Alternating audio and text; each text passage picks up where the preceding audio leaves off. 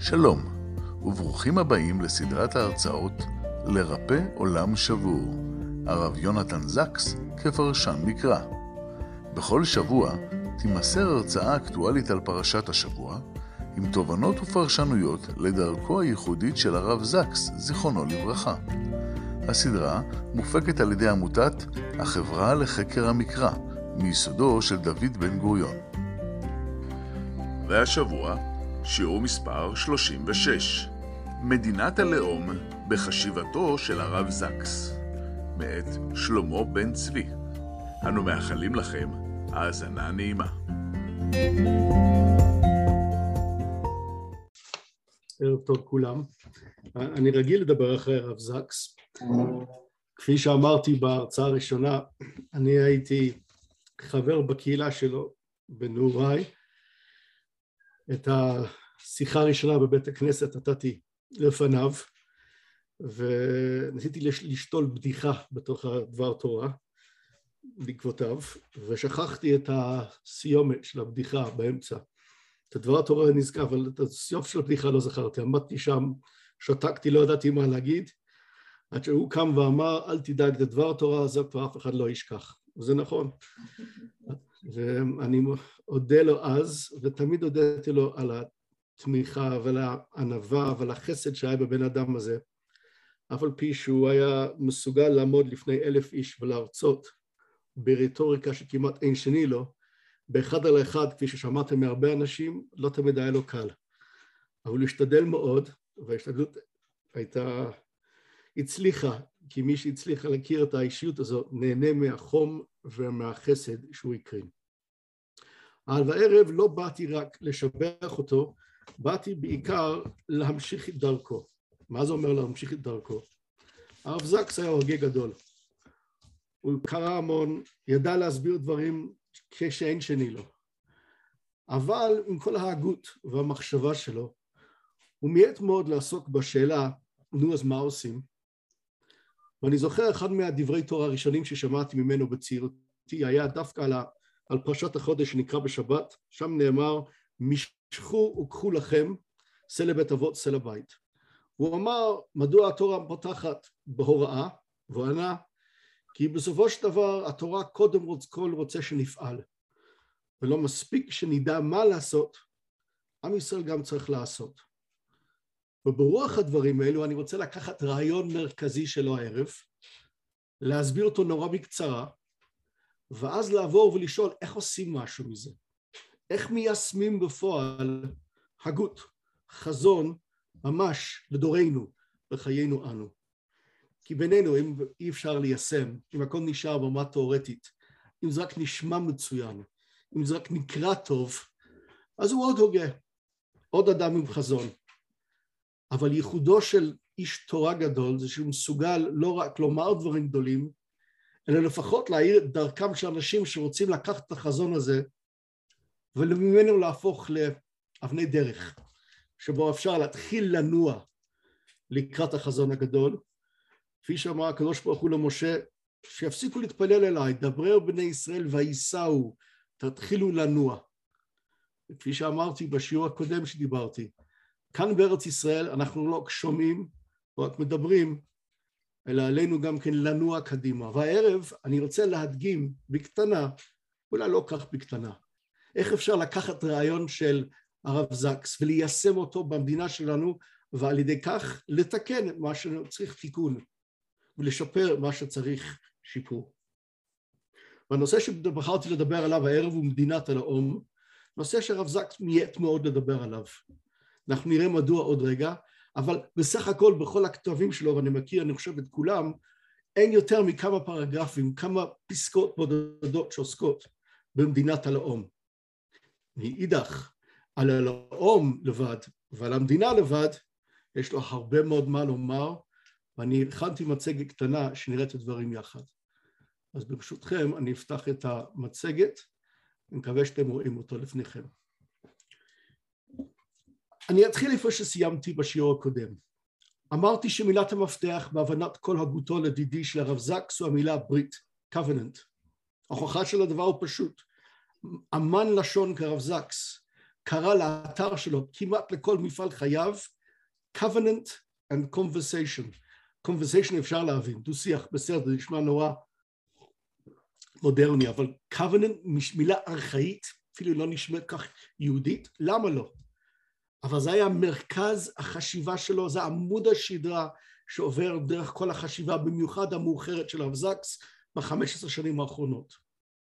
covenant, והוא לא היחיד שמדבר על כך, בשבילו היה לא רק האתגר הרוחני, החזון המעשי, גם הפתרון דה פקטו האפשרי לכמעט כל צרות החברה, לא רק היהודית, אבל הכלל יהודית כאחד.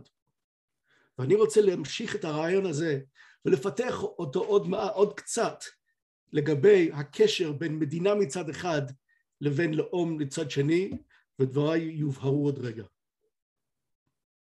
אז באמת מה שאני מבקש לעשות, נגיד בחצי שעה, ארבעים דקות הקרובות, זה לקחת חזון שלו בנושא ברית, בעניין מדינה ולאום, ולראות אם אפשר להציע משהו מעשי שיקדם אותנו על פי החזון שלו. כשהוא דיבר על, כשהוא דיבר על המדינה ולאום, אני אתחיל אותו מההתחלה, שנייה אחת כך יותר טוב. כשהוא דיבר על החברה האנושית, הוא אמר שבגדול החברה בעצם מורכב משני חלקים. החברה הראשון, החלק הראשון, מה שנותן לנו את הזהות שלנו, המשפחה, השבט, האומה, אלו האלמנטים שאומרים לנו תשובות לשאלות הבאות. מי אנחנו? בשביל מה אנחנו חיים? ועבור מה אנחנו מוכנים אפילו לפעמים להקריב את חיינו. מהאלמנטים האלו מגיעה הזהות של האדם. לעומת זאת, יש אלמנטים בחברה שהם קשורים לתפיסה של קרקע מסוים, טריטוריה מסוימת, הוא כמובן דיבר על המדינה. ביטויים של התורה למדינה היה בעיניו אחוזה, נחלה. אבל החברה מתחלקת לשניים, מקור של זהות שנובע מהמשפחה, אף פעם לא מהיחיד, מהשבט, מהאומה, והקשר לקרקע, לטריטוריה מסוימת, הנחלה והאחוזה.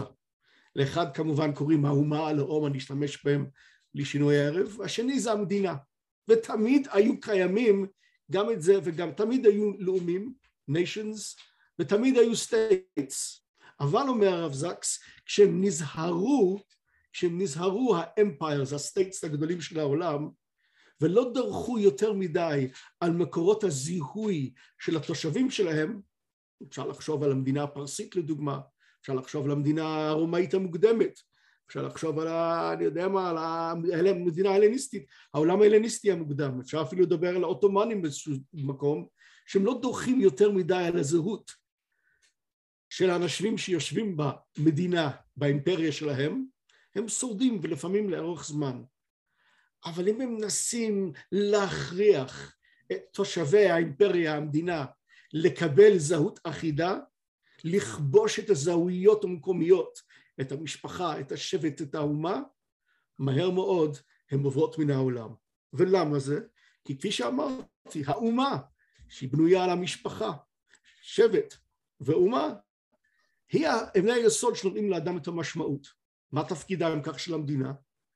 תפקידה של המדינה הוא שניים, לחלק משאבים, אבל לחלק משאבים אה, זה מתחלק לשני דברים לידי רב, פוליטיקה, שבו אתה מחלק את הכוח, הפאוור, וגם כלכלה, השוק, שאתה בו מחלק את המשאבים של המדינה.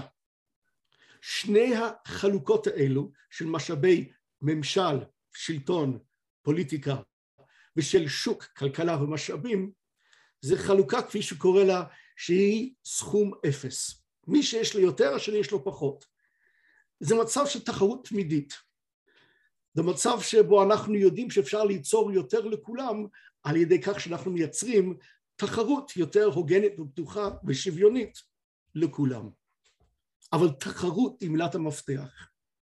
לעומת זאת הוא הדגיש פעם אחרי פעם שלאום בעצם מקנה לאדם ערכים קונסנסואליים, כלומר ערכים שאנחנו משתפים עם אחרים, השפעה, אהבה, ידידות, חברות, נאמנות, אלו דברים שמייצרים את המשמעות האמיתית של החיים, אלו דברים ששואבים את כוחם מהאומה, מהשבט, מהמשפחה.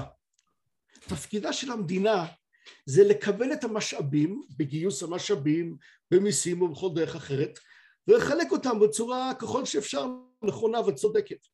ככל שהיא עושה זאת בצורה צודקת יותר, היא מדינה טובה יותר.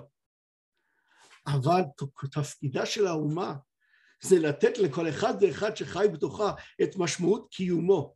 הם שני מטרות נפרדות לחלוטין. ולכן, אומר הרב זקס, צריך להבין שהסיבה של הלאום הוא כל כך חשוב וכל כך מרכזי, ובו נמצא בסופו של דבר העוגן של הזהות שלנו, כי האומה בנוי על ערכים של ברית. המשפחה כל כולה ברית. השבט הוא ברית בין משפחות, בין קהילות. והאומה, קהל הדת ישראל, הוא אוסף של שבטים העומדים בברית יחד. יחסי המשפחה, יחסי האנשים בתוך הקהילות, בתוך השבט, ויחסי השבטים באומה אינם יחסים של כך ותן, אינם יחסים של חוזה, הם יחסים של covenant, של ברית. אדם לא עושה חשבון עם אשתו, הוא לא צריך לעשות חשבון עם אשתו, תראה עשיתי כך וכך, את חייבת לי לעשות לי אחרת, או עם קהילתו, שמע התפללתי מספיק, אני לא רוצה עוד, שמישהו אחר יהיה גבאי, ודאי לא עם האומה. אנשים מוכנים להקריב את כל חייהם עבור האומה. כי בסופו של דבר ערכי האומה הם ערכי זהות, וערכי הזהות שואבים את כוחם מהיותם ערכי ברית. זה היה תפיסתו של הרב זקס. לעומת זאת, סליחה, לעומת זאת, המדינה, כפי שאמרתי, היחסים שבה בנויים בסופו של דבר על חוזה. יחסי חוזה ביני ובינך, ולכן אני מנצח, אתה מפסיד, אתה מנצח, אני יש לי פחות. זה שני עולמות נפרדים, זה לא טוב ורע.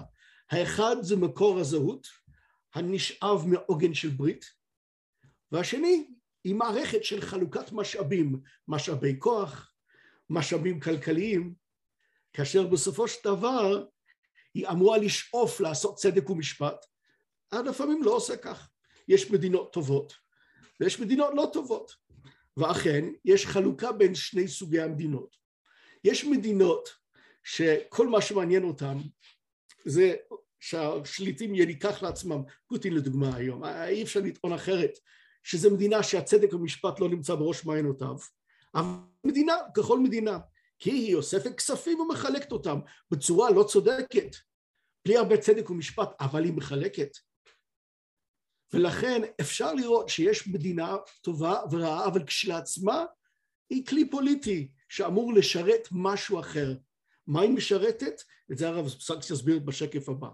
קודם כל הוא אומר, המדינה צריך להבין שנקודות הייחוס שלה זה לא משפחה, זה לא שבט, זה לא אומה, זה אזרחים. האי, זה אני, האני של כל אחד ואחד, האינדיבידואל. זאת מבנה של המדינה. למדינה לא אמור לעניין כלל וכלל אם אני יהודי או ערבי, אם אני גבר או אישה. לא מעניין את המדינה בכלל מי אני. אני אזרח, יש לי מספר. המספר שלי בעצם קובע את הכל. ולכן המדינה מתייחסת אליי כאינדיבידואל וככה אני מתייחס למדינה, לא ככה הלאום. הלאום בנוי על יחסים, relationships, בין אדם לאשתו, בין אדם לילדיו, בין אדם וחבריו, לקהילתו, לשבטו, לאומה שלו. ולכן החיות של הלאום לא נמצא ביחסים חוזיים בין המדינה לבין האחד, זה לא חוזה חברתי, אלא אמנה חברתית, ברית חברתי שמייצר את המדינה. בספר האחרון של הרב זקס, בספר מורליטי, הוא השקיע כמעט את כל הספר בלהבדיל בין הווי של הלאום לבין האי של המדינה. והוא בכה על כך שלדעתו במאה, מאה חמישים השנים האחרונות בוודאי מאז מלחמות נפוליאון, המדינה כבשה יותר ויותר את אזור הזהות של האדם. אם לפני העולם הממש מודרני, הכנסייה, הקהילה, השבט, המקום נתן לאדם את הזהות שלו, אז יותר ויותר מאז, נגיד, אפשר ודאי לומר בתחילת הזמן המודרני, אבל ודאי מתחילת המאה ה-19 והלאה, המדינה לקחה, נכנסה לוואקום ולקחה לעצמה יותר ויותר את המשימה לתת זהות לאדם שאינו יכול לחיות ללא זהות. ואם אין לך זהות דתית, אם אין לך זהות קהילתית, אז בבקשה, קח זהות נציונלית, קח זהות לאומית, מזה נוצר הלאומיות שהרב זקס נורא לא אהב. את הלאום הוא מאוד העריך, כי בסופו של דבר זו פסגת הזהות שלנו. אבל את הלאומיות הוא פחד ובצדק ממנו, כי היא רואה בה את המדינה שבולע את מקור הזהויות. המדינה אומר לך, אתה רוצה משהו למות? קח דגל, תמות בשבילה. אתה רוצה לחיות בשביל משהו? תחיה כדי לקדם את המדינה. כל המשמעות שלך היא אותך אזרח המדינה. הדבר הזה הוביל לאסון בכל העולם במאה העשרים, והרב זקס לא ראה בה שום תקווה, ולכן בחלק גדול מספריו הוא כיוון אותנו שאנחנו נדע שני דברים, אחד שצריך להבדיל בין הלאום לבין המדינה, האחד נותן זהות, האחד נותן ערכים, האחד בנוי על ברית, לבין המדינה שיש לה חוזה בינינו ובין אזרחיה ומחלקת משאבים, שני ישונות שונות עם מטרות שונות, תבדיל ביניהם ותתחיל את הדרך לתיקון. ואז הוא הוסיף עוד משהו, הוא אמר, ולא רק זה, דע, וככה אני מצטט מהספר האחרון שלו, שהערכים שלפיהם המדינה פועלת, הערכים שלה לא באים מתוכה, הם תמיד מגיעים מבחוץ. אם הם ערכים טובים, המדינה תהיה מדינה טובה. אם הם ערכים מקולקלים, היא לא תהיה כזאת, אבל תמיד מגיעים מבחוץ. כשהאומה האמריקאית הקימה לעצמה מדינה, אז היא דיברה על הערכים, ה-alienable rights, שהקריאטר או הטבע או הזכויות טבעיות שיש, שעכשיו אנחנו הולכים ליישם אותם בבניית מדינתנו, וכך בעקבותיה הלכו כמעט כל המדינות המודרניות שרואים בזכויות האדם, בזכויות טבעיות, או במקור חיצוני למדינה עצמו, מקור לערכים שלה. הערכים מבגים מבחוץ, ומאיפה הערכים האלו אמורים, חייבים להגיע הרב זקס? מהלאום. שתפקידה של הלאום כמושרש בברית ביחסים בין בני האדם, אמור ליצור בסופו של דבר ערכים שהם יותר טובים וראויים שהמדינה תדע לפעול כפי, לפיהם. עד כאן החלק המסובך של, של השיעור, ומאחר כאן אני עובר מפוליט, מתיאוריה פוליטית למשהו הרבה יותר מעשי. אבל לפני זה אני רוצה אם כך רק לסכם. לדברי הרב זקס, המדינה ולאום תמיד היו קיימים. יש להם שני תפקידים שונים. אחד לומר לנו מי אנחנו, והשני לחלק את המשאבים במקום שבו אנחנו נמצאים. זה אחד. שתיים, המדינה צריך להעניק, לתת את הערכים, סליחה, הלאום צריך לתת את הערכים למדינה. הלאום הוא מקור הזהות, והזהות הוא מקור הערכים. ושניהם אמורים להשפיע על המדינה. ובל ניתן למדינה להכתיב את ערכיה על הזהויות שלנו, לדרוס על המשפחה, על הקהילתיות, הוא קרא לזה על civil society, על החברה האזרחית. עד כאן ברמה תאורטית. מה כל זה קשור אלינו? האמת הוא שהוא דיבר מעט מאוד על המבנה הפוליטי של מדינת ישראל, אבל כאן אני רק יכול לנחש, שלוודאי בחלק מהדברים שאני אומר עכשיו הוא היה מסכים איתי, לגבי האתגרים שעומדים לפני מדינת הלאום שלנו. כי התורה דיברה הרבה מאוד על הלאום, הרבה מאוד על איך מייצרים זהות יהודית קולקטיבית. התורה גם נתנה לנו הוראות מה לעשות לכשיגיע הרגע בהיסטוריה שלא הייתה כבר 2,500 שנה, אשכח מהחשמונאים, מאז דוד ושלמה, לא היה לנו ממשל על אחרים. יש הוראות מפורשות בתורה, הן שוכבות שם, אנחנו פשוט לא לומדים אותן, כי, כי כך הרבה שנים אנחנו לא רגילים לראות אותם, אבל הם שם. אבל חיבור שני הדברים יחד זה מקצוע שעדיין לא למדנו. אבל אם אנחנו לוקחים את הרעיון הזה של, של הרב זקס, הפרדת הלאום מהמדינה, וההבנה שהלאום צריך להיות מקור הערכים, והיא צריכה להכתיב למדינה איך היא פועלת, את ה-operating system של המדינה, אנחנו עלולים אולי לתת מענה לחלק מהאתגרים שעומדים לפני מדינתנו היום. ואם אני הייתי צריך לספור את האתגרים האלו, הייתי מציין חמישה דברים בסדר עולה, חמש דברים בסדר. האחד, אני חושב שמבנה המשטר שלנו כבר לא מתאים. כשבן גוריון יסד את מדינתנו לפני 73 שנה, היה לו מודלים אחרים לחיקוי, בעיקר מודלים במזרח אירופה, ומה שהיה חשוב לבן גוריון, שמקור הזהות שלו בסופו של דבר תהיה העוגן המרכזית של המדינה, מקור הזהות של בן גוריון וחבריו היה המפלגה. המפלגה היה במקומם מקור הברית. מה שאצלנו אמור להיות הקהילה והמשפחה והשבט, זה היה המפלגה. והם הקימו מדינה למעשה שהוא מפלגה פלוס פלוס פלוס. ולכן הקימו שיטת בחירות שהייתה מעט מוזרה אז ומאוד מאוד מוזר בימינו. אין עוד מדינה, יש עוד שלושה מדינות קטנות כמעט בלתי רלוונטיות בעולם עם שיטת משטר יחסי כאשר כל הארץ היא מחוז בחירה אחד. כמעט הזוי לחלוטין. וזה לא מפתיע אם כן שאנחנו תקועים. איינשטיין תמיד היה אומר, אני חושב שזה איינשטיין שהיה אומר שההגדרה של שיגעון שאדם חוזר על אותו דבר פעם אחרי פעם ומצפה לתוצאה אחרת. כמה פעמים אפשר להיות עוד פעם ועוד פעם בקלפי ולצפות שמשהו באמת יזוז. אז אם עוד שנה יהיה 61 לגוש הזה או 61 פה, זה לא עובד. אנחנו רואים שזה לא עובד, וזה לא עובד לא רק בגלל שיטת הבחירות המוזרה שיש לנו, זה לא עובד בגלל שזה תוקע את הכנסת עם ויכוחים אידיאולוגיים במקום שהיא תוכל לנהל את המדינה כממשל ועל ידי ממשל תקין. ולכן השאלה נשאלת, איך אפשר לבנות מבנה יותר חכם, יותר נכון למדינה שלנו, יותר מבן גוריון, אבל משהו שמתאים כבר לדור שלנו ולא רק התאים לדור שלו. שתיים, בית משפט שלנו לקח על עצמו סמכויות, יש אנשים שמרוצים מכך, ויש הרבה שלא, אבל הוא עושה את זה בלי שייבחר, בלי שיהיה לו באמת סמכות לכך. בלי שבאמת אנשים יודעים אם יש לו את הכישורים, הרוב האנשים שם הם אנשים שאנחנו לא יודעים מי הם בכלל עד שהם מגיעים לכס המשפט, מה הכשרתם, מה ידיעתם בשאלות הגורליות לעם ישראל שהם עונים על אחריהם. הרי זה סוד גלוי שהם קובעים את הערכים, לא הפוליטיקאים, לא הרבנות הראשית, לא האינטלקטואלים, מי האנשים האלו, מה הכשרתם, מי הצביע עבורם, מי בחר בהם. מה עוד?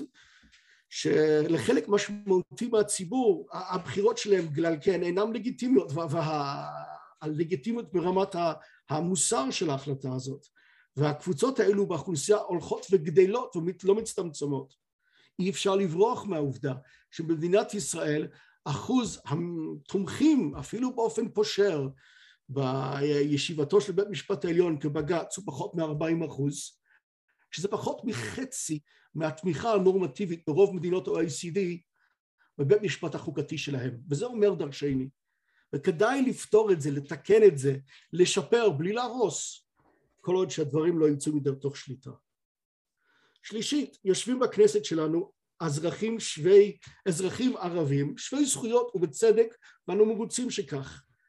אבל מתחיל, מצב מתחיל להגיע לידי אבסורד שהשאלות שאנחנו רבות עליהן שזה מי הוא, אני יודע, מי הוא יהודי וגיור וכשרות ומתווה הכותל והגירה מאוקראינה אלו שאלות שאנשים מבל"ד ורע"מ יש להם משקל סגולי משמעותי מאוד בהם. לא רק כך, אם שוב יחזור לכנסת שאלות קרות גורל, ירושלים המחוברת, או לוותר על חלקים מהמדינה, או דברים כאלה, האם באמת זה לא קצת הזוי לצפות מאנשים שהם אזרחים אבל שהם לא נלחמו כמונו עבור הקמת מדינה יהודית שייתנו את דעתם אולי דעתם המכריע בשאלות האלו? מצד שני חס ושלום שאנחנו ניקח אה, זכויות שיש להם איתם ואנחנו רוצים להיות הכי מתקדמים, הכי ליברליים שאפשר איך פותרים את הבעיה הזאת? איך מעגלים את הריבוע המוזר הזה? ארבע התפוצות, יש לנו כמחצית מעם ישראל שחי בתפוצות ולאט לאט לאט הוא נעלם, לא כל כך לאט, יותר ויותר מהר הוא נעלם לנו. לחלק מהאוכלוסייה זה לא אכפת, לשני קצוות העם, לחלק מהחילונים ולחלק מהחילונים, good bye, good riddance, who cares. אבל הרבה מאוד מהציבור נורא אכפת להם והם מחכים לתשובה מפה. אנחנו כבר לא רוצים, אנחנו רוצים תמיד את כספם, אנחנו רוצים שיגיעו לעלייה, אבל כבר זה לא מה שישנה שום דבר. הם מחפשים לשמוע איך הם יכולים להיות קשורים ואין קשר בלי מעורבות ואין מעורבות בלי אחריות אז איך הם יכולים להיות קשורים, מעורבים, אחראים למה שקורה פה אם מצד שני הם יושבים שם והם לא מסכנים כלום, לא מקריבים כלום כדי לדאוג אה, לקידומה ולשגשוגה של המדינה. אחרון, אה, אי אפשר בלי לומר את הדבר הבא, שאין לי ספק שהרב זקס היה מסכים איתי בכך. הרי בסופו של דבר אנחנו הקמנו מדינה לא רק כדי לשרוד, אלא כדי שיהיה מקום, כפי שאמרנו בהרצאה הקודמת, שהברית של הקדוש ברוך הוא יהיה לו ביטוי פוליטי בעולם. עם ברית זה אנחנו, עם שנמצא בברית עם הקדוש ברוך הוא צריך לתת ביטוי פוליטי כי אחרת אין שום משמעות לברית הזה באיזשהו מקום וכאן בארץ ישראל זה המקום הנכון והטבעי ותודה רבה על קיבלנו מדינה. אבל קשה למצוא מקום לקדוש ברוך הוא בתוכנו מקום שמצד אחד לא יהיה בו כפייה מצד שני יהיה בו מחויבות. והפרהסיה כבר מתפררת לחלוטין ובעידן האינדיבידואלי זה, היא כבר לא רלוונטית. ומקדש קורבנות ממני והלאה. אז נשאל השאלה באמת איך אפשר לחיות או לקיים מבנה משטר פוליטי שבו הקדוש ברוך הוא ישכון בתוכנו בצורה כזאת שרוב רובה 80 אחוז פלוס של היהודים בארץ יבינו שהדבר הזה מדבר אליהם בלי פחד אבל בצורה מחייבת. ולתת לתת תשובות לשאלות הקטנות האלו אני רוצה להתחיל בסיפור ברשותכם. והסיפור מתחיל ב-1789 בארצות הברית. האמריקאים כמונו היום, האמריקאים אז היו בברוך.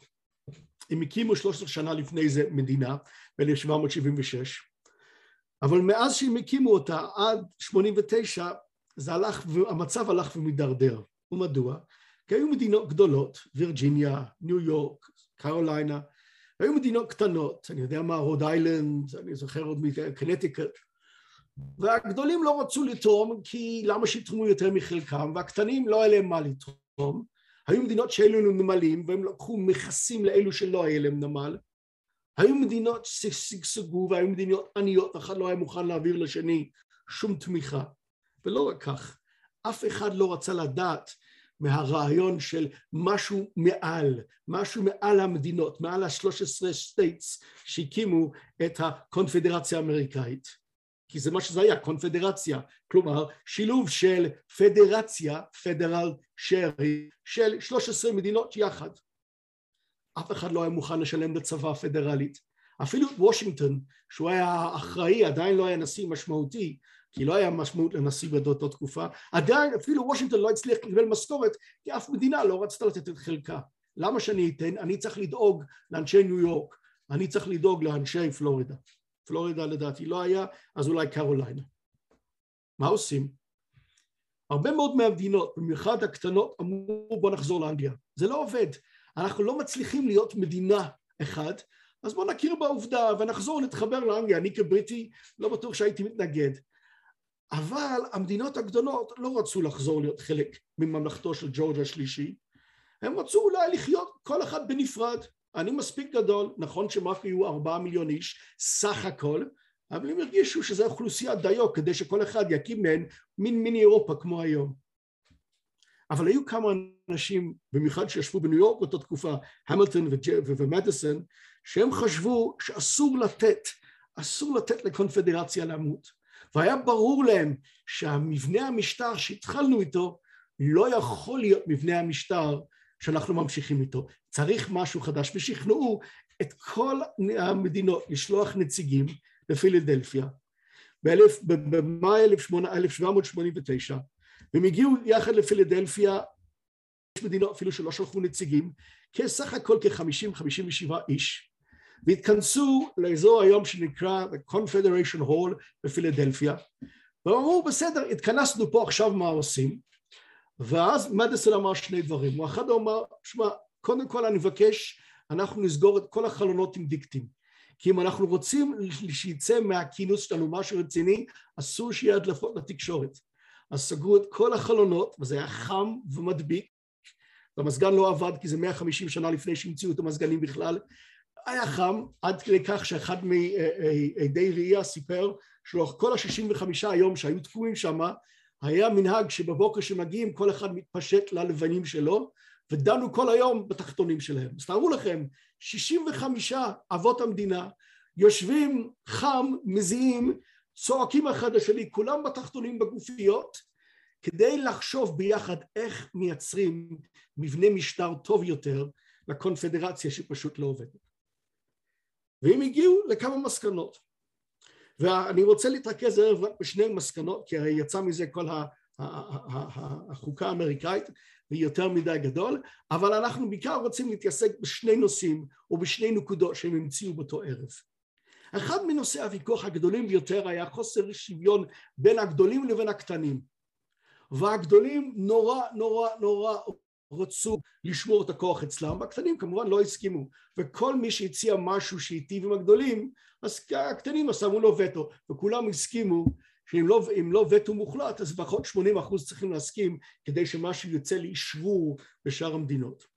ואחרי המון ויכוחים התקבל משהו, זה היה שילוב של כמה וכמה פשרות גם יחד, שבו הכריזו שבפדרציה, כלומר ב federal state מעכשיו, לא תהיה בית אחד למחוקקים, יהיו שני בתים, יהיה בית עליון, יהיה הסנאט, שיהיה לה כוחות בעצם לייצג את האומה, לא רק לייצג את האינדיבידואל, לייצג את האומה כולה. שים לב פה את שני תמונות, מצד אחד אתה רואה תמונה של הבתי קונגרס, 400 משהו, 445 היום, הרעיון היה על כל 40 אלף אזרחים איש קונגרס אחד, היום זה הגיע למשהו כמו 800 אלף, ויש הצעה לפני הקונגרס לתיקון החוקה לחזור ולהפוך את זה ל-40 אלף, אז, זה אומר שזה עולה ל-2,000-3,000 איש שיהיה בקונגרס, ולא בטוח שזה בעיה. ויש מצד שני בית שהוא הרבה יותר קטן, הרבה יותר מצומצם, אתה יכול לראות עם כל אחד מהפרצופים של אנשים, זה הסנאט. הבית הזה לא מייצג את האזרחים, הוא מייצג את המדינות. ובפשרה הזאת, בית אחד שייצג את כוחה האבסולוטי של כל מדינה גדולה, לתת לה המון כוח, מדינה קטנה, מעט כוח, זה הבית היחסי, בית התחתון, הבית העליון מייצג את המדינה, את כל המדינות בשווה. אבל רגע, בשווה? זה בוודאי לא הוגן. שים לב בשקף הבא את הפרופורציות בין הדברים. הרי גם אז וירג'יניה הייתה פי שלושים מרוד איילנד. ניו יורק פי שלושים וחמש מדלוור. הנה זה הקטן ששכחתי. ואף על פי כן היה פשרה, ורק עם פשרות אפשר להתקדם בפוליטיקה. והפשרה הייתה שלכל מדינה, ולא משנה מה גודלה, יהיו שני חברי סנאט. כי הסנאט עוסק בדברים אחרים מאשר הבית התחתון.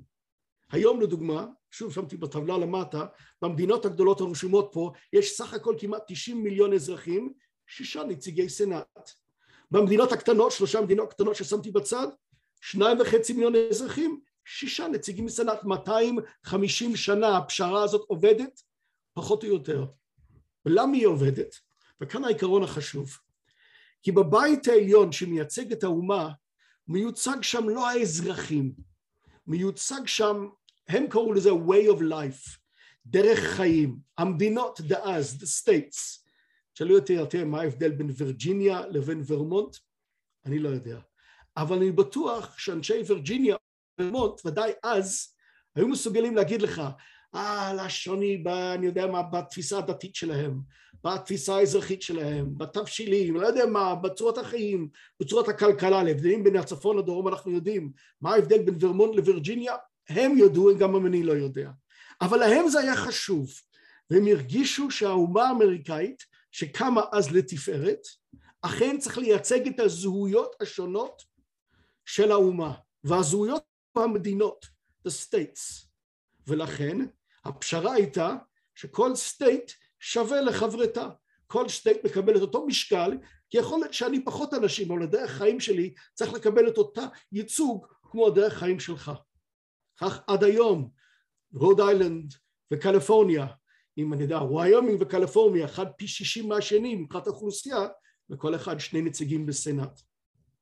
והדבר הזה, אם כן, וזה אני לא רוצה יותר מדי בהישגים שלהם ב-1789, היו שניים מתוך ההישגים הפנומנליים של אותה כנס, שהם הצליחו ליצור שני פשרות. אחד, לבנות שני בתי ממשל, אחד שייצג למעשה את האזרח ואת צרכיו, והשני שייצג את האומה בכללותה, the federal state, כאשר המיוצגים שם, זהויות השונות, הם קראו להם אז המדינות.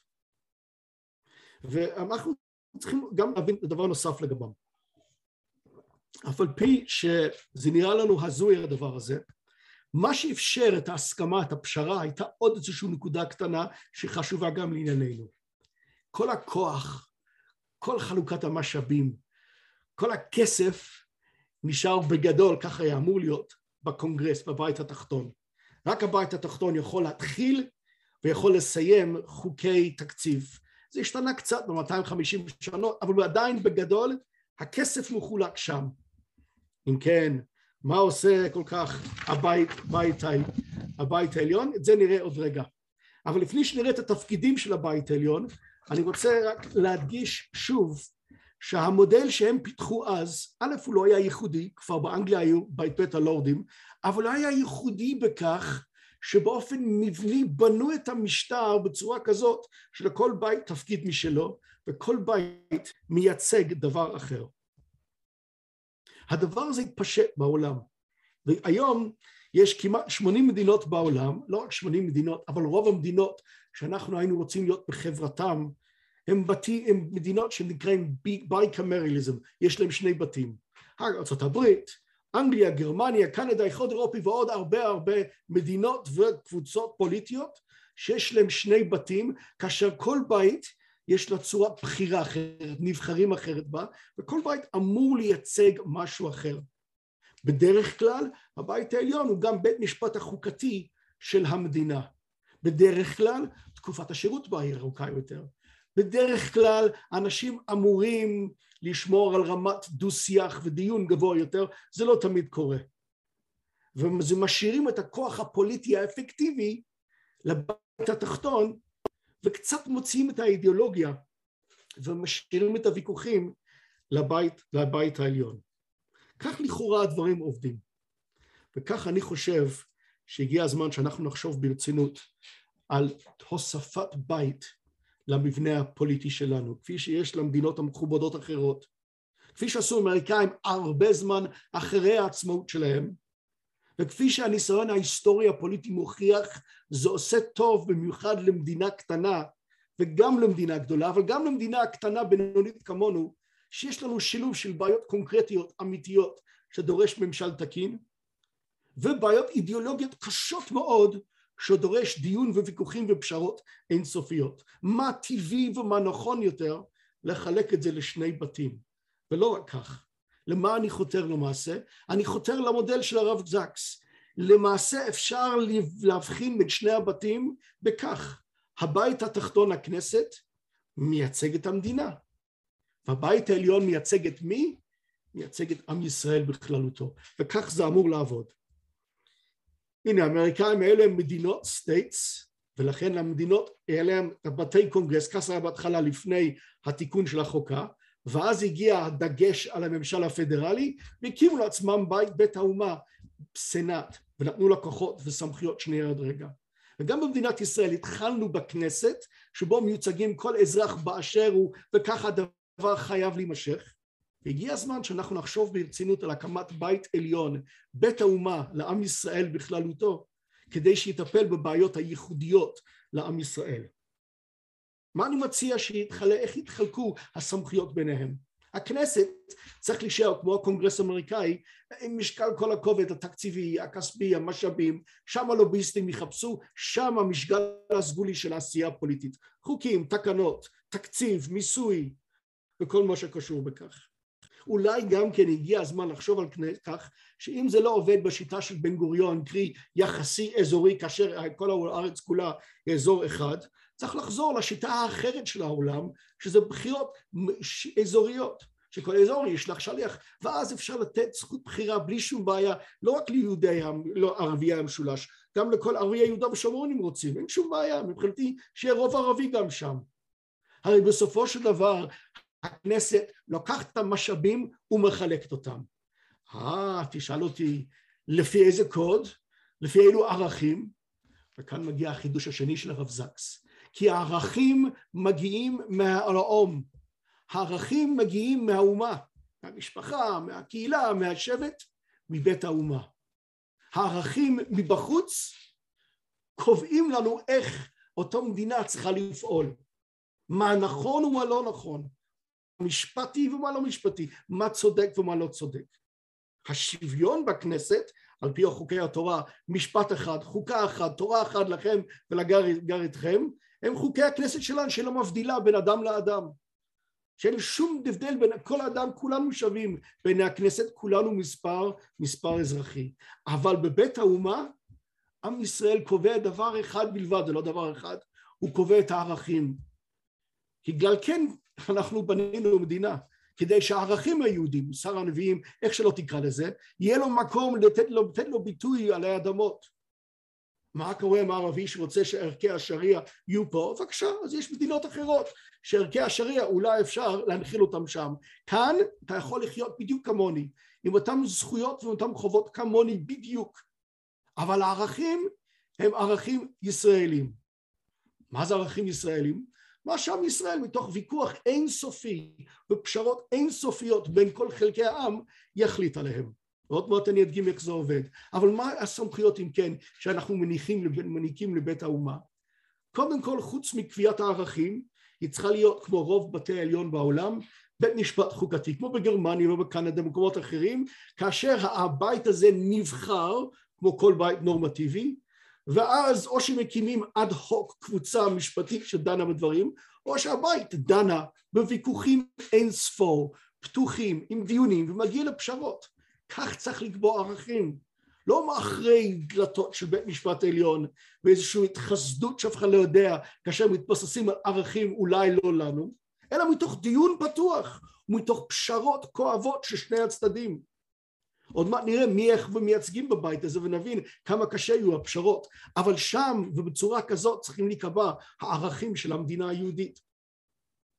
דברים נוספים שהבית העליון עושה כמו הסנאט וכמו רוב הבתים העליונים היא זאת שעוסקת בשאלות הישראליות. שאלות של האומה בסדר לא רק מתווה הכותל ולא רק שאלות ענקיות כמו מי יהודי אלא שאלה מי נכנס ומי יוצא למדינה הזאת מתי להכריז על מלחמה ומתי לקבל הסכמי שלום.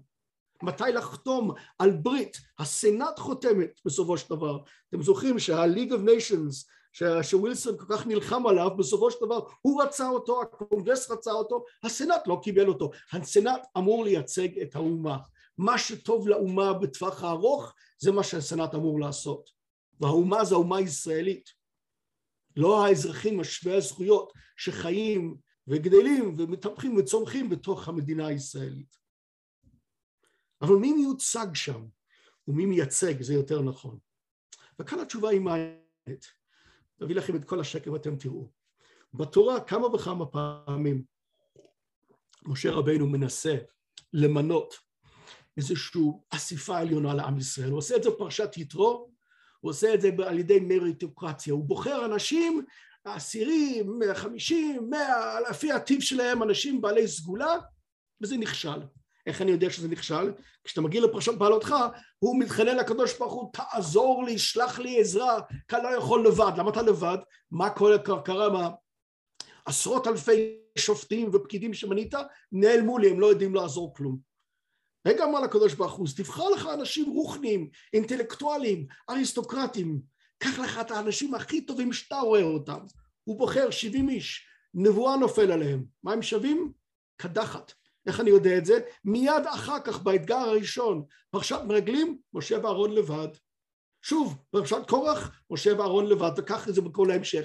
מאיפה נעלמו השבעים האלו? נעלמו. למה? כי ככה לא בוחרים אנשים. בדברים שמשה רבנו פותח את הסיכום חייו ומתחיל לסקר את בחירת המנהיגים, הוא אומר, הבו לכם אנשים, אני לא רוצה לבחור, ולא נעשה מבחני קבלה, תבחרו אתם אנשים ידועים לשבטיכם.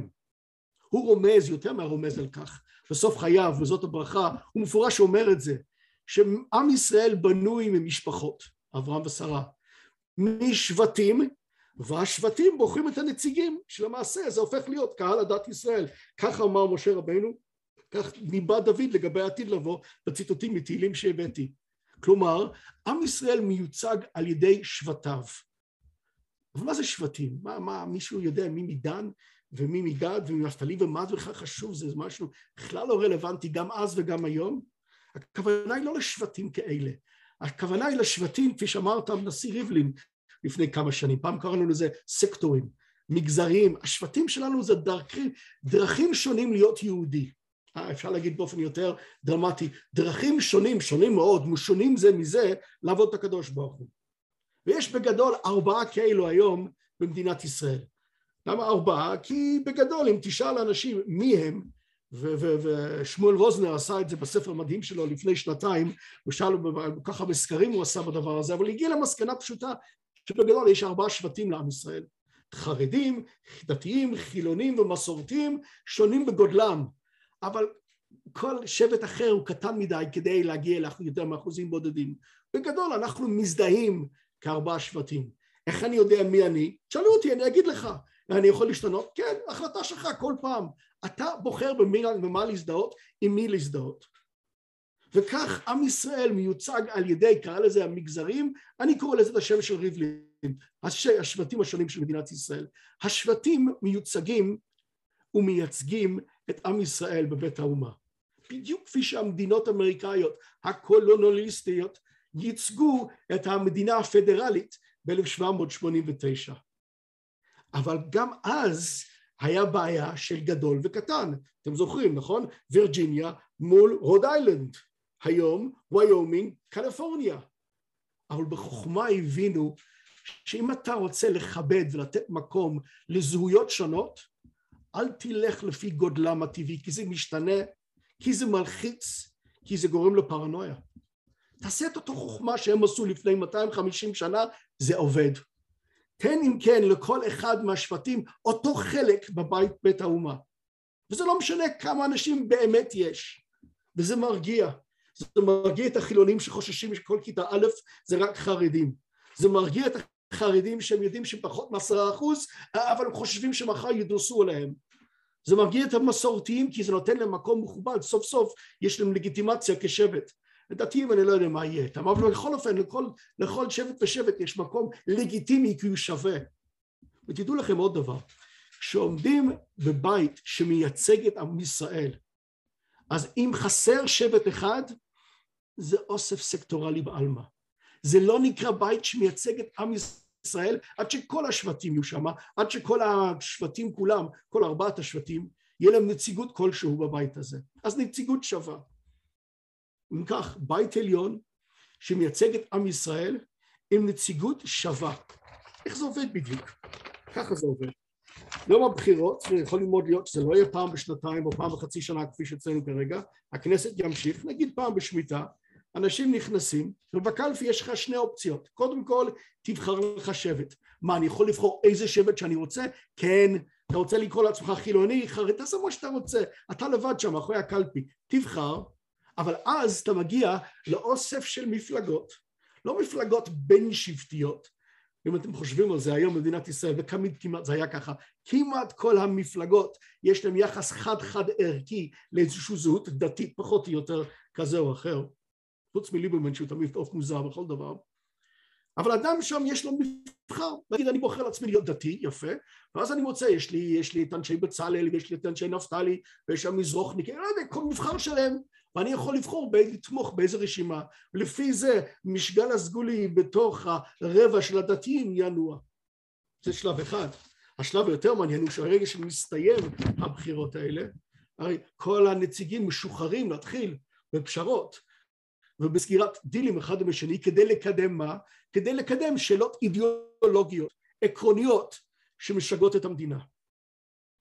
מה הדבר הזה באמת מסייע בידיי?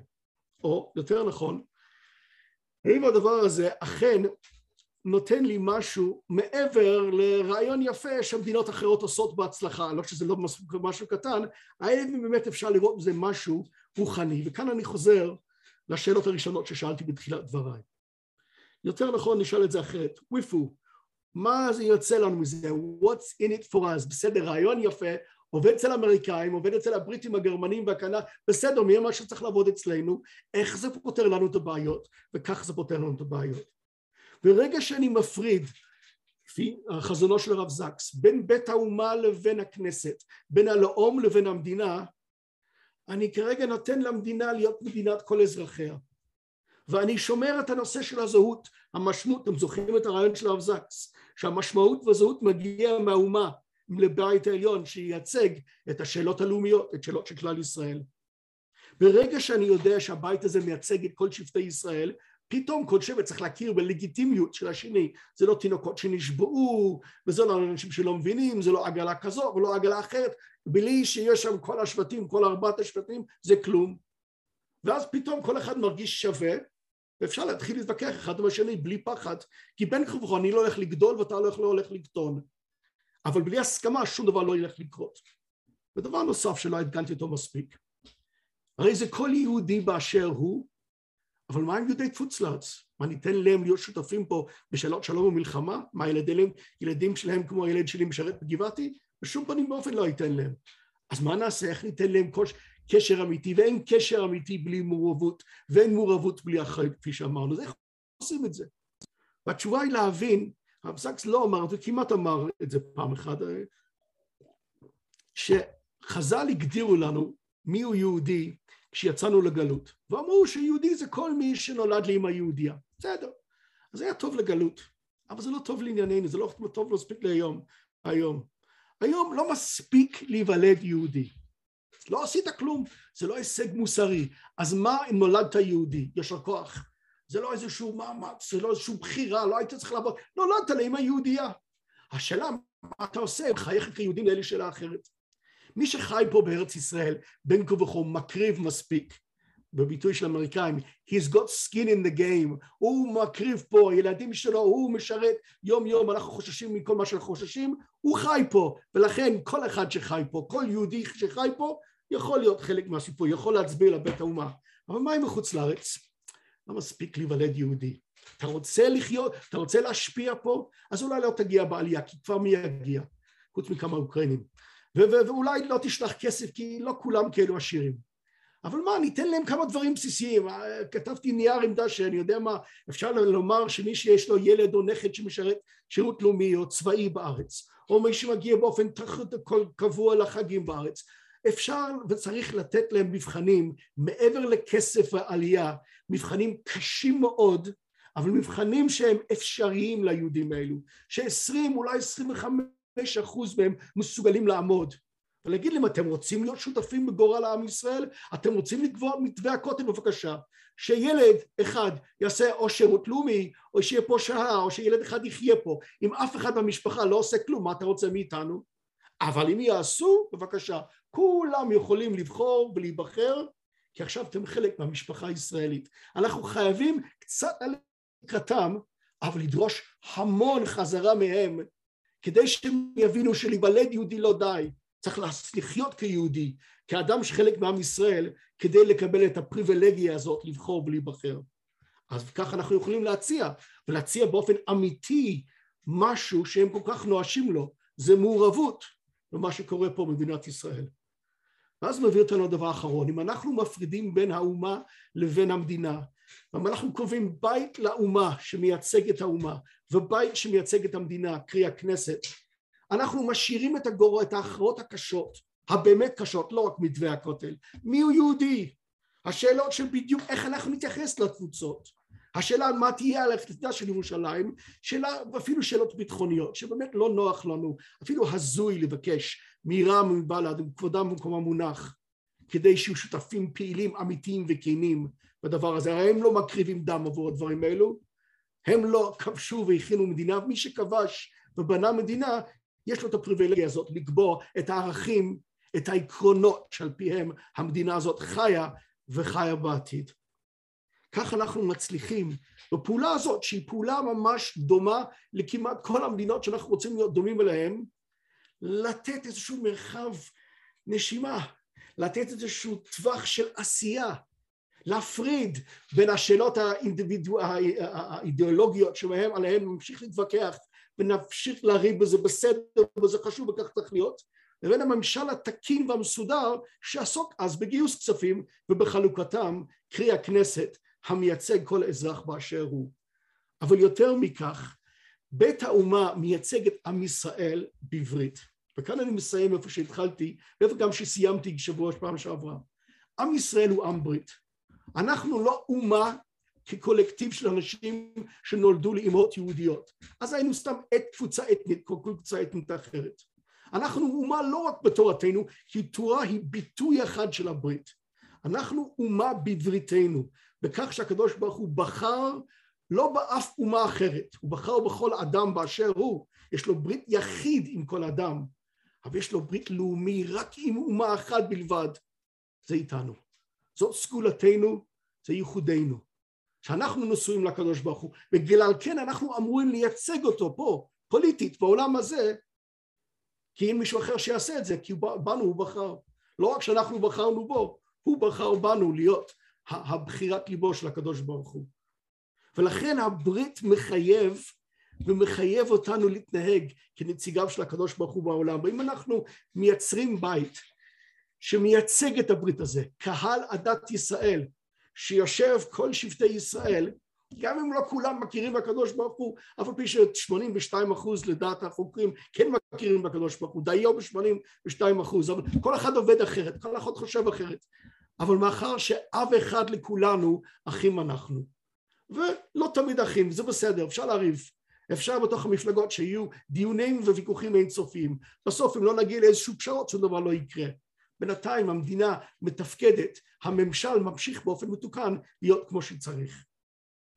הרעיון הזה של, של הרב זקס, שבו אנחנו מפרידים את המוסדות של המדינה והלאום, שבו אנחנו מצליחים לראות שבייצוג הלאומי, לאומי שלנו, אנחנו מהווים בית שמייצג את הברית עם הקדוש ברוך הוא, בוודאי היה נותן כבוד לאדם הזה, זה הרגע שבו הוא הוכתר להיות לורד, בבית האומה של הבריטים, בית הלורדים, זה לא דוגמה שהבאתי, העדפתי את הסנאט, אבל כאן הרב זקס בעצמו הפך להיות לורד, כלומר אחד בין מייצגי האומה האנגלית, הוא מאוד מאוד התגאה בכך, הוא בוודאי היה מבין, ואני מניח היה מסכים עם הצורך להקים בית כזה פה במדינת ישראל.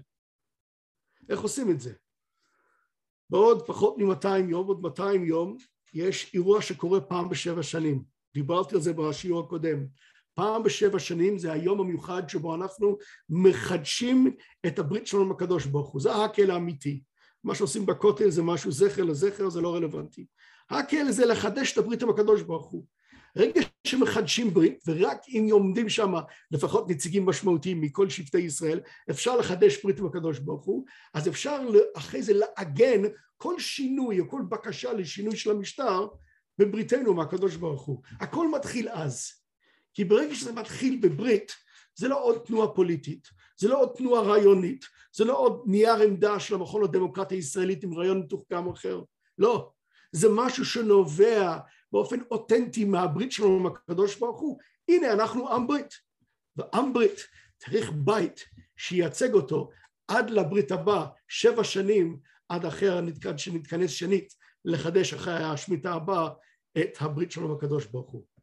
לכן הצעתי הוא שכאשר אנחנו נעמוד בעזרת השם בעוד 200 יום באופל מחוץ להר הבית ונחדש את הברית עם הקדוש ברוך הוא ניקח על עצמנו שנתחיל לעבוד.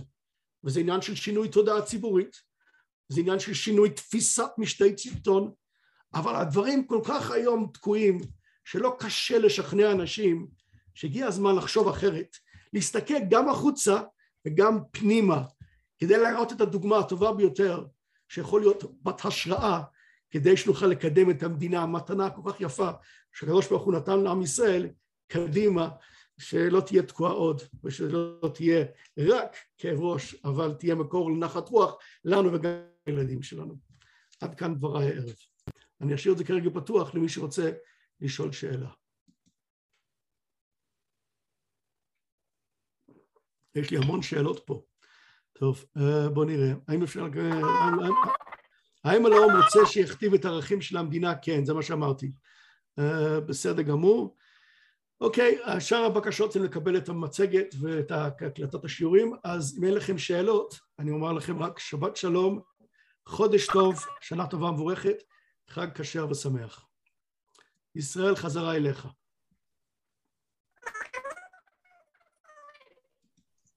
תודה רבה. בבקשה.